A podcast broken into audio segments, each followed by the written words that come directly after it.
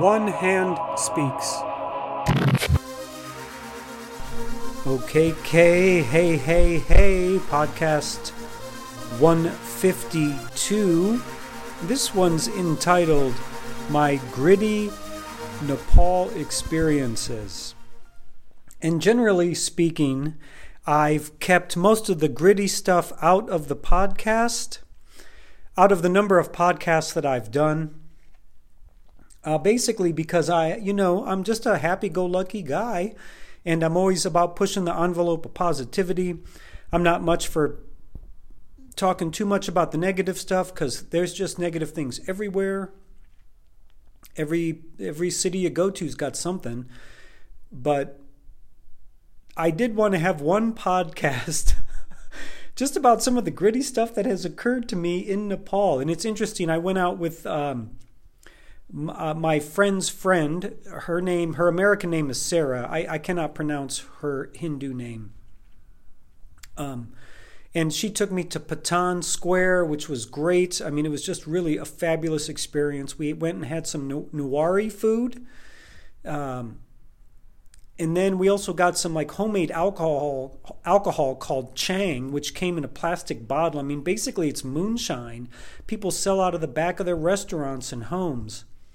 Um, in this restaurant, talk about gritty and sweaty, like it was tiny and tight and dirty and gritty, sweaty. And the cook, she she had her hands in everything. I mean, yeah, no health codes going on in this restaurant. Totally traditional Newari food, and it was it was delicious oh my word. But she asked me about Nepal, and I was like, well, yeah, Kathmandu. I mean, generally it's a beautiful place. I was like, it, it is a little gritty in some areas, and she started laughing. She said, yeah, there's no shortage of grit in Nepal.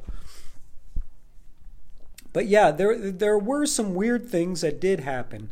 Here's a here's one experience. When I was at Boudhanath, I was circumambulating, and uh, this older Tibetan man kind of rolled up on me. He's like, "Oh, Tibetan, good, good. You know, Dzogchen. You know, we were talking. He's Kagyu, that kind of thing. We're just having a moment. He's walking with me, circumambulating with me.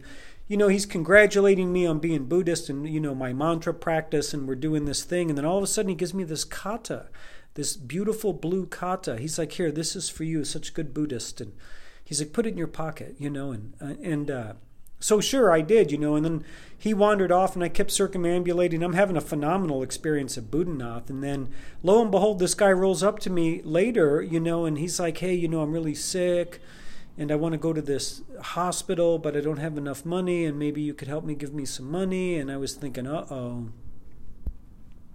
this is not really what I kind of saw coming. I mean, he, he kind of got me you know? And i was like no no i'm not really you know i mean i don't really give a lot of money blah blah blah. And i was like okay maybe next let me i'm practicing right now. So he was kind of waiting for me every time i came around doing my circumambulations. And then i got a couple hundred rupees out. I, I think i got 300 rupees out that i was going to give this guy. Normally i don't give money away uh, in other countries. Well that's not true. That's not true. I gave a lot away when i was in in, in indonesia because my American dollar went so far, I was basically wealthy there.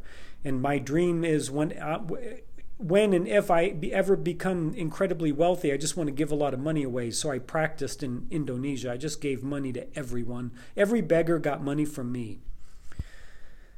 But this time around, I didn't necessarily want to do that. And then I was about to give this guy 300 rupees, and he gave me some attitude. Brother came out with some tood like oh i don't you know 300 rupees i need i need 50 american dollars you know which is like you know, a little bit of scratch you know uh, 7000 rupees.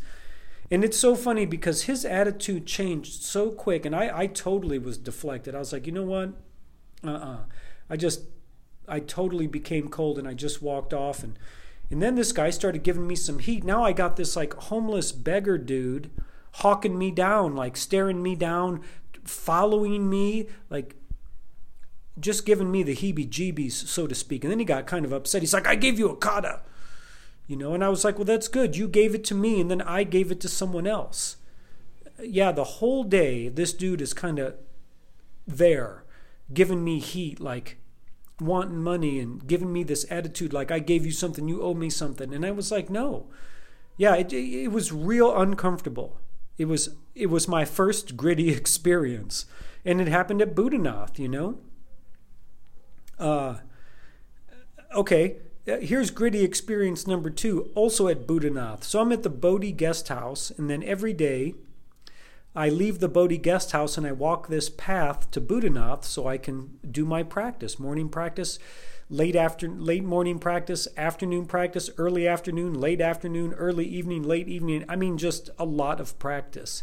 And I'm, you know, I'm walking down this pathway and then all of a sudden I hear this little girl screaming and and I look up and she is just hauling like nobody's business towards me like in a, in a, a slight frantic frenzy, like just screaming. And then all of a sudden, I, I see an older woman running too, and they're they're both just hauling ass, like they're just running super fast, obviously quite scared. And then then I start to notice that there's a scooter on the ground around the corner, like just where this corner begins. Like there's something down, and then uh, then I see this other like Nepalese woman, young lady, maybe 23, 24, just in this rage, fit of rage. She's just screaming and she's like, I, I, she did something to these two people.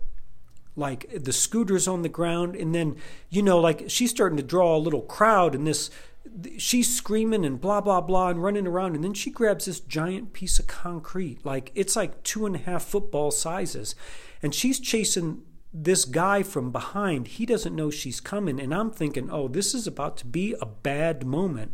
If you if you've seen the movie Parasite, uh, somebody gets clocked in the head with a big rock, you know, and it's a really uncool scene, and that's all I could think about. I'm like, oh, is this about to happen? I thought for sure she was going to clock this dude in the back of the head, and she hit him in the back, like the upper shoulders, you know, and then he turned around, upset, and she flailed to the ground like oh i got attacked. Like i was i thought it was going to be one of those scenarios like oh oh i got hit by the car i'm falling to the ground. You know and the whole time i'm just walking i'm i, I just want to go do my buddhist practice. And then you know i'm probably like seven feet from this girl i'm trying to pass her by and then she gets up freaking out. And then she grabs this stone again and she starts coming for me. You know and i thought oh this is exactly the scenario i don't want to be in in another country, like either taking someone out or getting like mauled or harmed, you know? And it's funny because, you know, she's coming at me and I'm like, oh, she's probably actually going to hit me with this rock. Like, and we're now about three feet apart. She's she's starting to lift the rock and she's walking towards me. And it's interesting as the as the rock got about to her chest level, I could tell that she was committed to doing me some harm. And I got right into martial mode, Aiki mode. Like, she's coming for me. I thought, you know what? I'm going to enter this situation. And I picked up speed and I put my hand up, like, I'm going to take this rock out or I'm going to take you out. And I just came right at her, full Irimi, which is uh, an Aikido maneuver, uh, which is to enter the attack. Like, I'm not going to wait for the attack. I'm going to enter the attack and I'm going to direct what's going on. And it's funny, she totally stopped, like, and then turned and started attacking someone else. Like, this scooter came by with two people on it and she threw this rock at, at these two people, this giant piece of concrete, and knocked them to the ground. Yeah, and then she p- started picking up this rock and started destroying this scooter. And I was like, oh my gosh, people were freaking out.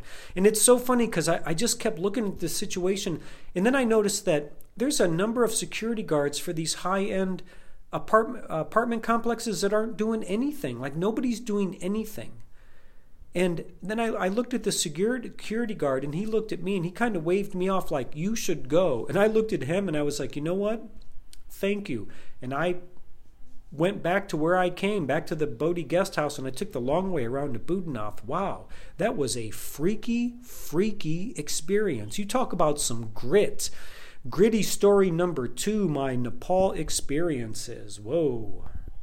This little story doesn't necessarily have the negative overtone or the potential aggression of my last story.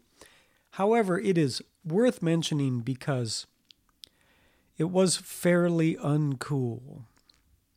All right, so I spent I've spent many days doing practices, a lot of circumambulation, a lot of mantra practice, a lot of walking around. One day I was at the Monkey Temple. I spent the entire day there. I was very tired. I had done, I think it was even Pama Padmasambhava Day, so I had done an incredible amount of practice. And I was a little spent when I came back to my room. Uh, and I was staying, this was early in the trip, I was staying at uh, uh, the Kathmandu, the Avatar Kathmandu Hotel. And I thought, oh, I should, once I laid down, I started to relax. I knew I wasn't getting, I knew I wasn't getting back up, right? Because I had done a lot of practice in the, in the morning and in the day. And I just got some food and I started hanging out, watching videos on YouTube, doing some history, some videos on Nepalese history and things of that nature. And then I found this great documentary on all this kind of uncool stuff that's going on in Nepal, especially in the Mustang area, Mustang area of Nepal, where all these sacred Buddhist objects and antiques are being raided and stolen and being sold on the black market. And it was like a half hour documentary. It was great. It was really informative. And all that was going on in the Thamel area in Kathmandu. You know, they had some undercover cops going in. There was this guy posing as a buyer. Uh, a bunch of people got arrested, la, la, la. Uh, and basically, basically, they're peddling antique Buddhist uh, objects sacred objects. You know, they're being stolen from stupas and monasteries and temples. And, you know, it's really a very bad thing. It's destroying a certain part of the Nepalese history. And come to find out that you can't sell antiques, uh, Buddhist antiques over a hundred years old.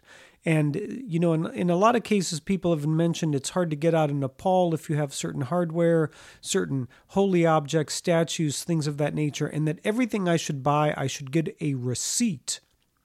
So at customs, I can prove that it's not an antique or it's not 100 years old. Uh, anything, uh, sorry, I'm just testing the sound. Anything along those lines. And, uh, I was I was actually slightly amazed at how much underground black market stuff is going on and, and how many temples have been destroyed. Uh, and it was a really good documentary. And basically, that's just background information because one one night I was hanging out in Thamel. I, I met this Moldavite guy that I knew. Total total side story. I posted something about Moldavite. This guy's a big Moldavite jewelry maker. He buys and sells a lot of Moldavite. He got a hold of me. We have a connection. We know the same people. It's all the Moldavite stuff. But I was hanging out. I was trying to find this Italian restaurant in Kathmandu. And I got approached by this guy who asked me if I needed help. He helped me find the place. Short little Nepalese dude.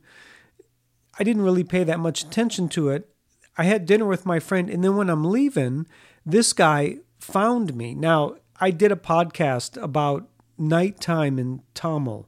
And it's, you know what, it is gritty and it is desperate, and there's a high overtone of drugs, and people are trying to sell you stuff, and, and uh, you know, they're looking to take advantage of people. It just, you know, it's slightly gritty. That's all I can really say. This guy rolls up to me. He's like, hey, uh, I, I don't know what his opening was. I can't remember what his opening was, but he, he wanted to sell me something. And he's like, Oh, do, do you have thangka? Do you have thangka? Are you Buddhist? Do you have thangka? Which is a Buddhist cloth painting. And I said, Yes, as a matter of fact, I do have a thangka. And he's like, Oh, well, I have green Tara. And I was like, No, I have green Tara. I have Yeshe Tsogyal. I have Vajra Yogini, Padmasambhava, Manjushri. You know, I was like, I would be interested in Amitabha, Amitayus. And he's like, no, I have green Tara. And he's like, he's like, you should look at look at my picture. And I was like, no, I'm not interested. I already have a nice one from my teacher. And he said, well, he made some statement. I couldn't understand him. How old is it? How old is it? And I was like, what? I was like, no, I already have a thangka. He's like, how old is it? And it took me a second. He actually got a little upset and he's like, No, how old is yours? And I said, It's not old at all. It's actually contemporary. My teacher gave it to me. It means a lot to me. I, am not interested in another thangka. He's like, Oh, I, I have one. Look at this picture. I have really old one. And it didn't quite hit me right away. This guy was being, it had a very uncool vibe. And he's like, Oh, I have antique, I have antique thangka. you know, and I just watched this video maybe two days before, and that's one of the things, you know, that that people get in a lot of trouble for. A lot of temples have been raided for those thangkas, and you know they've sold them on the black market for tens of thousands of dollars. Now, I don't really think this guy is actually peddling antique Dharma wear, like stolen from temples, but maybe. And I just looked at him and I said, you know, I have absolutely no interest in in in antique thangka. And I said it with a little bit of tude. And depending on what he was going to say, I was going to lean into him and I should have mentioned that hey, it's illegal to actually do that. And he he understood where I was coming from and he just ended. He's like he just walked away and never had anything I never saw him again. And I'm I'm bringing that up because you know that is a big like really uncool thing, illegal stolen Buddhist hardware. I mean, you talk about some really gnarly stuff, and I'm Buddhist. I'm Buddhist. You can't be doing that kind of stuff. And this guy just seemed seedy. And that's why I don't really think he actually had antique, like stolen antique Buddhist sacred objects. I think he was just trying to rip me off, and he was driving pretty hard. So, yeah, that's not as bad as getting clocked in the head by a, a with a piece of concrete from Psycho Girl, but you know what? It just it just felt ugly. It felt sticky. It was gritty. Can I say that word again? I've probably said it 50 times in this podcast, but yeah, it was pretty unsavory. Let me say that. Let me say that. All right, how about this? Let me let me get to uh, another gritty experience here. This I'm going to switch it up. This this has got the Monkey Temple overtone.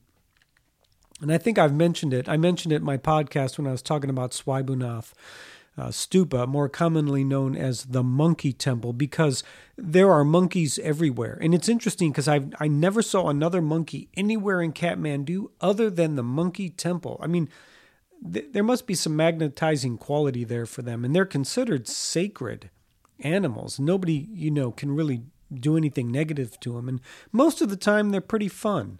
You know, they they look cool, they're happy, they they're almost human like. They groom each other. They can be really cute. They like to slide down the rails. You know, it's a thing. But when they get upset, it is a sight to behold. And when they scream, it is terrifying absolutely terrifying.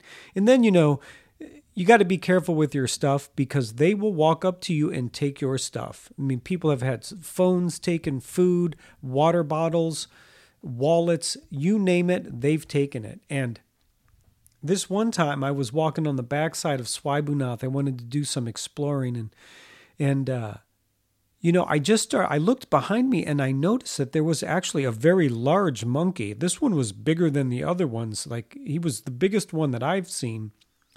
And he had like a band of monkeys behind him. You know, I don't I don't know what you call a group of monkeys. Hold on, I need to look that up. I need to look that up. Okay, apparently a group of monkeys is called a troop or oddly enough a barrel, a barrel of monkeys, a troop of monkeys. I'm going to go with a troop because I'll tell you what, man, they, they look like a troop of military monkeys when they were they were coming up behind me. And it was funny because at first i thought they were all kind of moving away from me but i don't know some they, i get this vibe sometimes with animals mostly with dogs in the past. But this this monkey was definitely in charge of the other monkeys and he had he had a look at me like i, I thought for sure he was to I knew I was on his list. He started getting closer to me, and all these monkeys shifted directions. And then all of a sudden, a band of them not a band, a troop of them, a barrel of them started walking towards me. And it's funny because you know, the guy in front of me, he kind of shooed these monkeys off and didn't really think about it, you know, but like at first I actually had to pick up speed because I started to get a little scared. I'm like, hey man, these guys are getting a little close. And, then and you know, I kept looking back and then I looked back and this big monkey was there close, like looking at me like, yeah, I'm to get you. And he showed me his fangs. Like he opened up his mouth and I saw his fangs and I was like, you know, I don't really want to get bit or grabbed or attacked or even scratched by a, like a monkey, a macaque or whatever they're called over there because these guys are, well, they can be incredibly strong, even though they're kind of small but I don't really want to do kung fu with a monkey right? I, I just I, I don't. But these guys were like coming at me. And then they they actually the big one and three of them like skirmied really quick and like charged me. Oh man. And i was like wtf i said that out loud and i started running. I almost ran the guy over in front of me. And these monkeys were like coming at me. They saw some fear, and I, I, was like, "Hey, man," I'm, I was talking to the guy in front of me. I was like, "Yo, bro, I am sorry. I almost ran you over." He's like, "Yeah, don't worry about it." But these monkeys were aggressive. I don't know if they were like coming for I don't know my food or backpack. I can't quite figure it out. I didn't have anything in my hand or anything like that. And I actually like they wouldn't leave me alone. I had to pick up speed and it it took a while for them to kind of veer off and finally I saw them like go over the over the edge and down the side of the hill cuz we're we're on the top of this little like mountainous peak in the middle of Kathmandu. I'll tell you man, I was scared. I was scared. That moment was terrifying and well slightly gritty thinking about it you know you know i had that experience with the woman in the rock psycho woman with rock want to hit me in the head like that scene in uh, parasite the movie but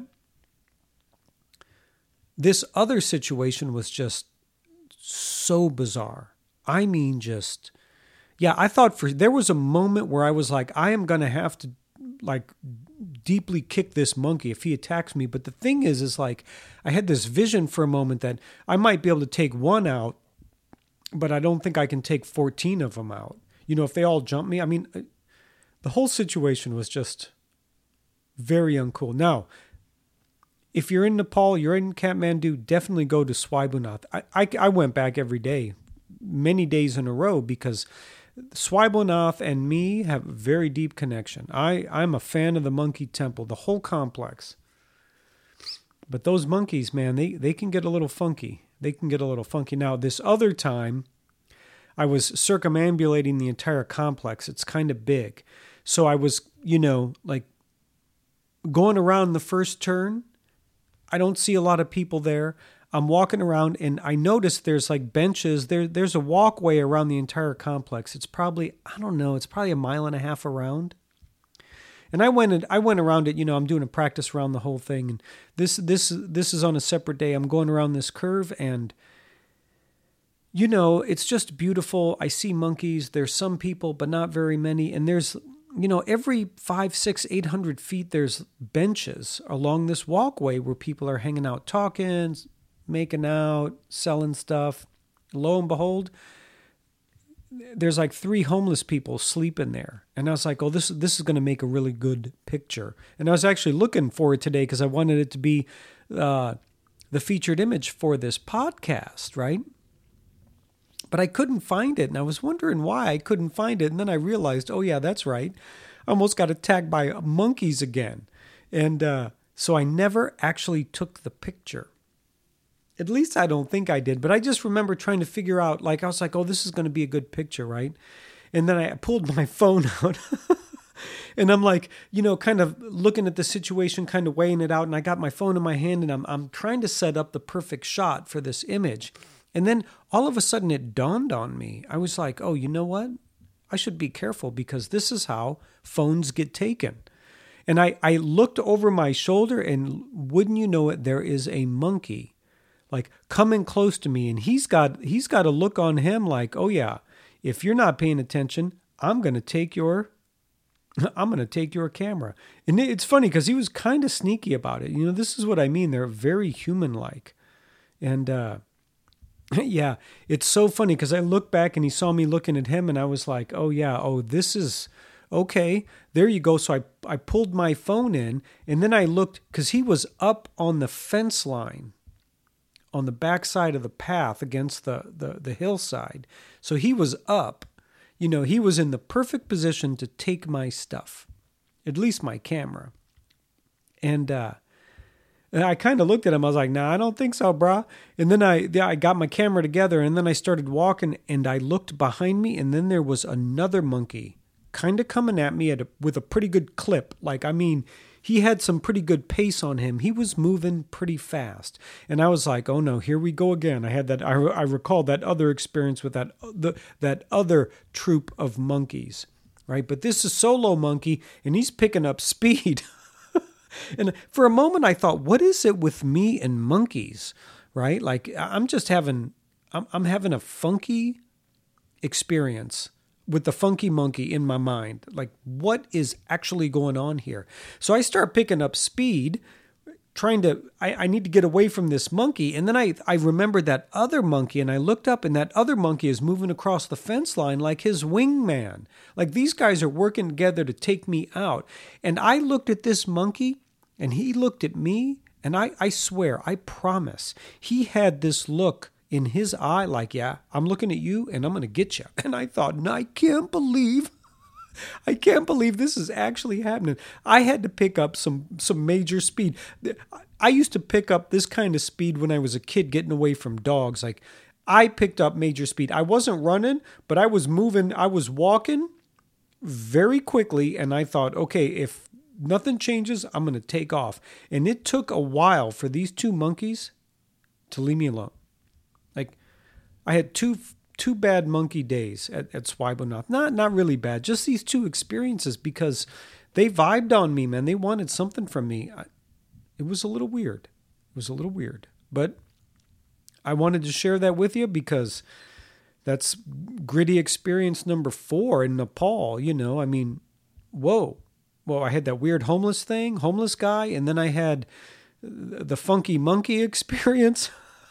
then you know there was psycho chick right with the rock, and then a homeboy trying to sell me potentially illegal Buddhist sacred Dharma gear. You know, yeah, I got to quote that girl again, Sarah is her American name. When she asked me what I thought of Kathmandu, and I said, "Oh yeah, this definitely got a little grit on it," and this was her quote: "There is definitely no shortage of grit in Kathmandu, Nepal."